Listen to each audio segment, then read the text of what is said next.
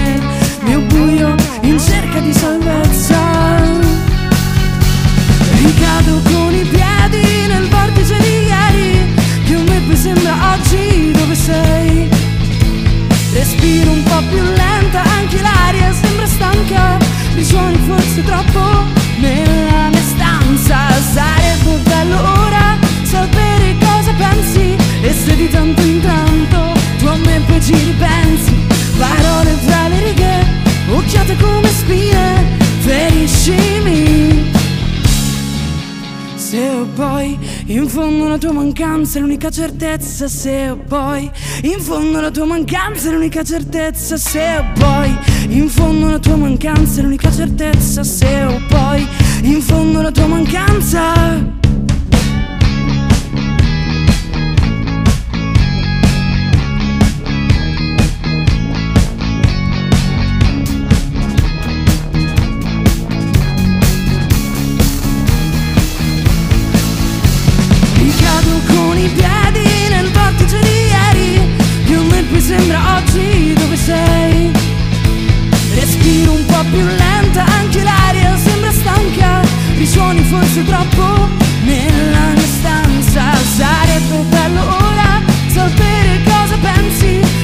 E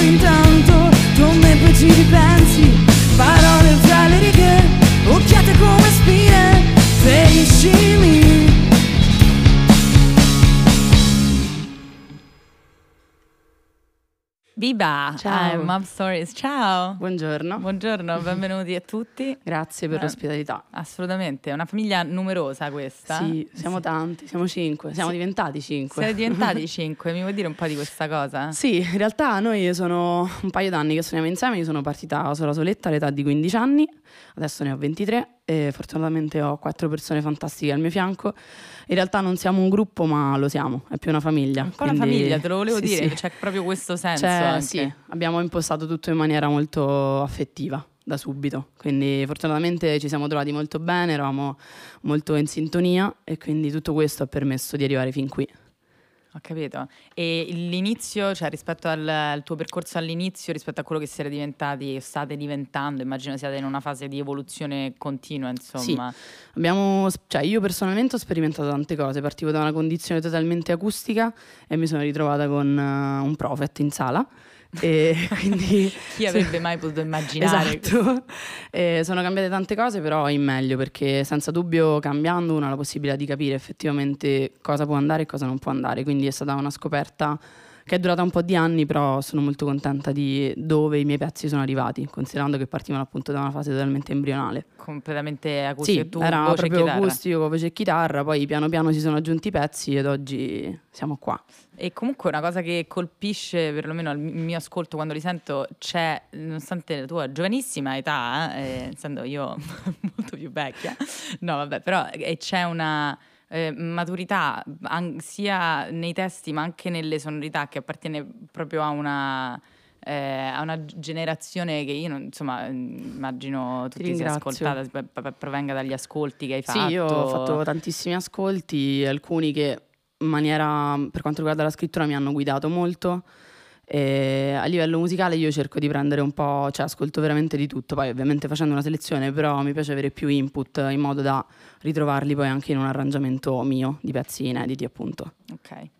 Poi parliamo un po' dell'album di cui Sì. questa indigestione che abbiamo appena sentito fa, fa parte. Fa parte, eh, abbiamo diciamo deciso, ho deciso di intraprendere un percorso in studio per cui porterà a un prodotto finale che è appunto quello di un disco e dove troverete tutta questa, questa musica che sentite oggi. Va bene, va bene. Allora poi approfondiamo questo, ma prima ci ascoltiamo.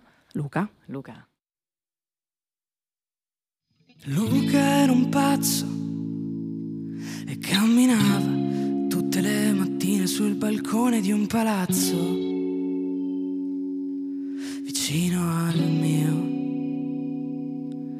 Ripiegato sulla schiena, vomitava i suoi pensieri come parti di intestino rimangiate e poi sputate sui passanti.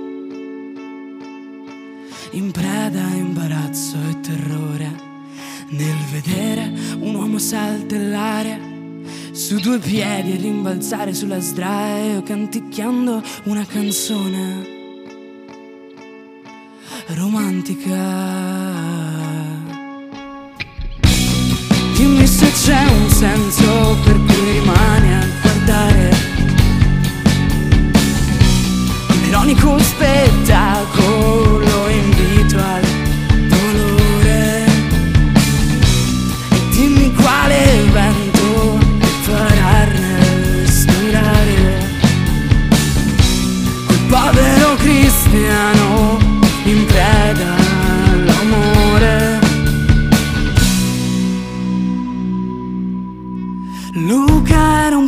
pazzo e contava ad alta voce tutte le tegole di quel palazzo di fronte al suo. Piano piano, lento lento, aspirava tutto il fumo, danzando in quella tuta acetata un po' bucata che pensava fosse un flash. Se c'è un senso per cui rimani a guardare. Quell'ironico spettacolo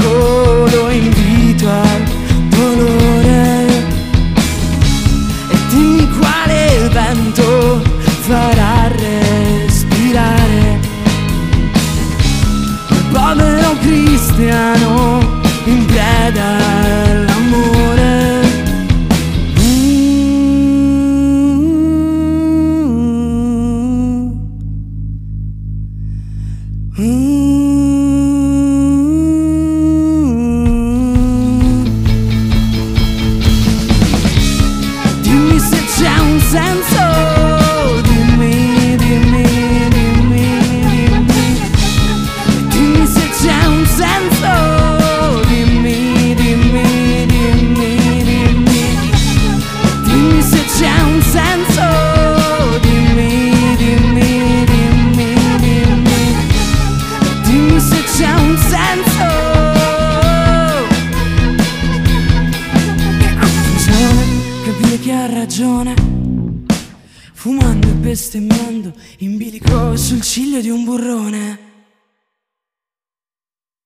La componente autobiografica dei tuoi pezzi, ehm, cioè nel senso, cioè ci sono delle parti di questa canzone in cui io proprio ho visto Luca, non so Ok. come dire. cioè- Sì, ehm, non riesco a scrivere in terza persona, quindi tutto quello che sentite è totalmente autobiografico. In questo caso Luca era un ragazzo con dei problemi mentali che abita nel mio palazzo, cioè di fronte al mio palazzo e quindi io passavo ogni volta che tornavo a casa e vedevo lui che stava in balcone e impazziva.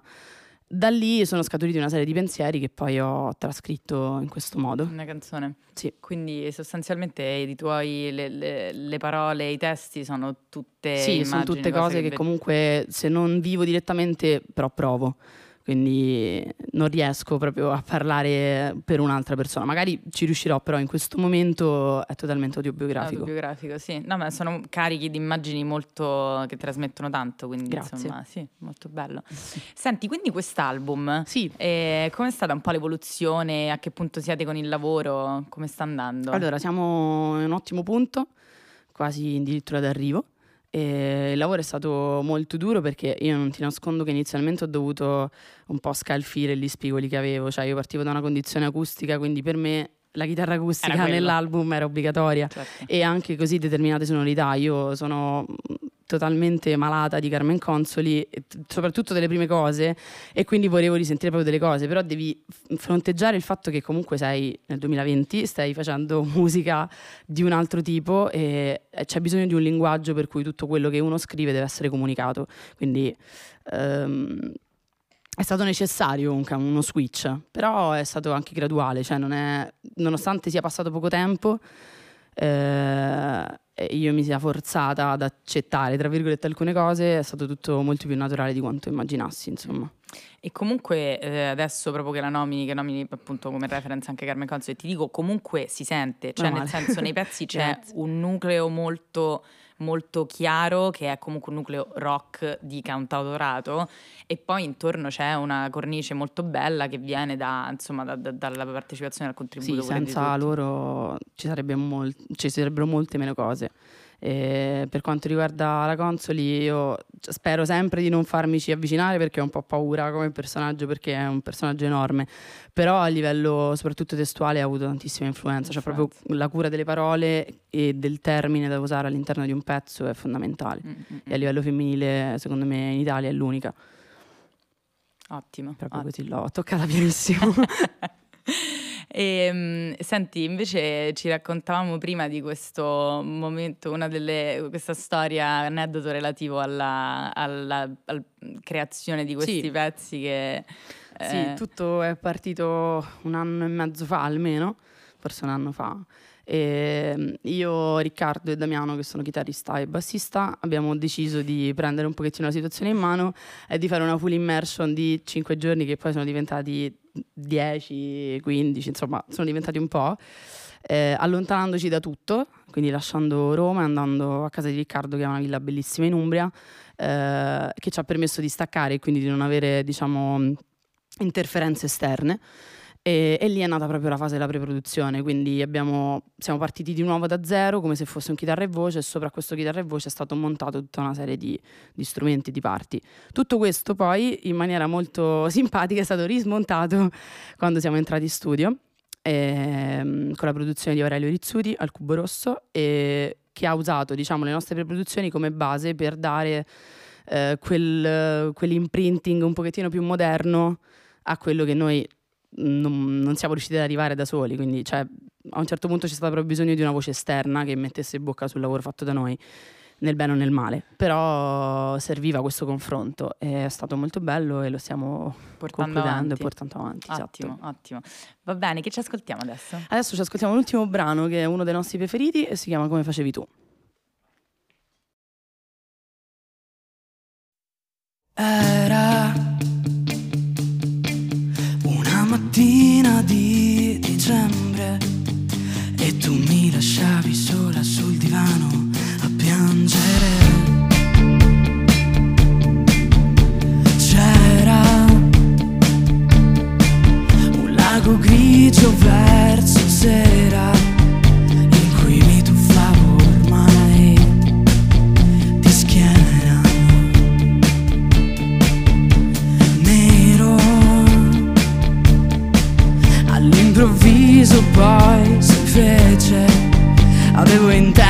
tua maglia della fila Anni 70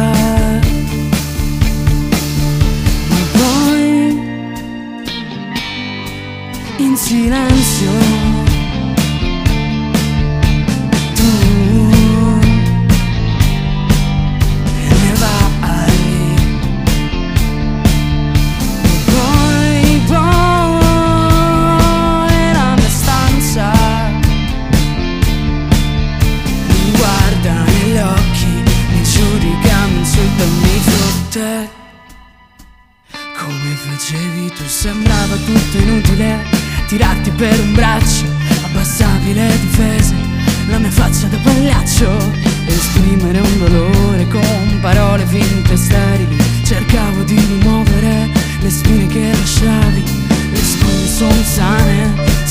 danni inconsci le dita che dicevano però io non ti lascio. Il dubbio di un messaggio sospeso a mezzogiorno. Reprimere un impulso non so poi quanto sia saggio ma poi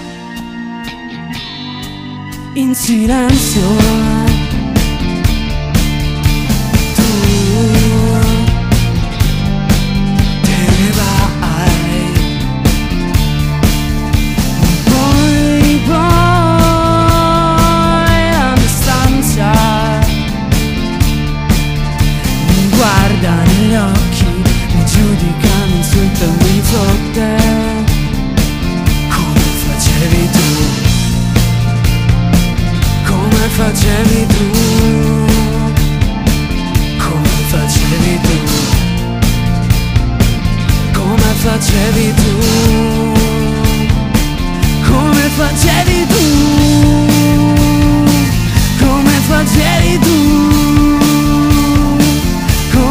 day.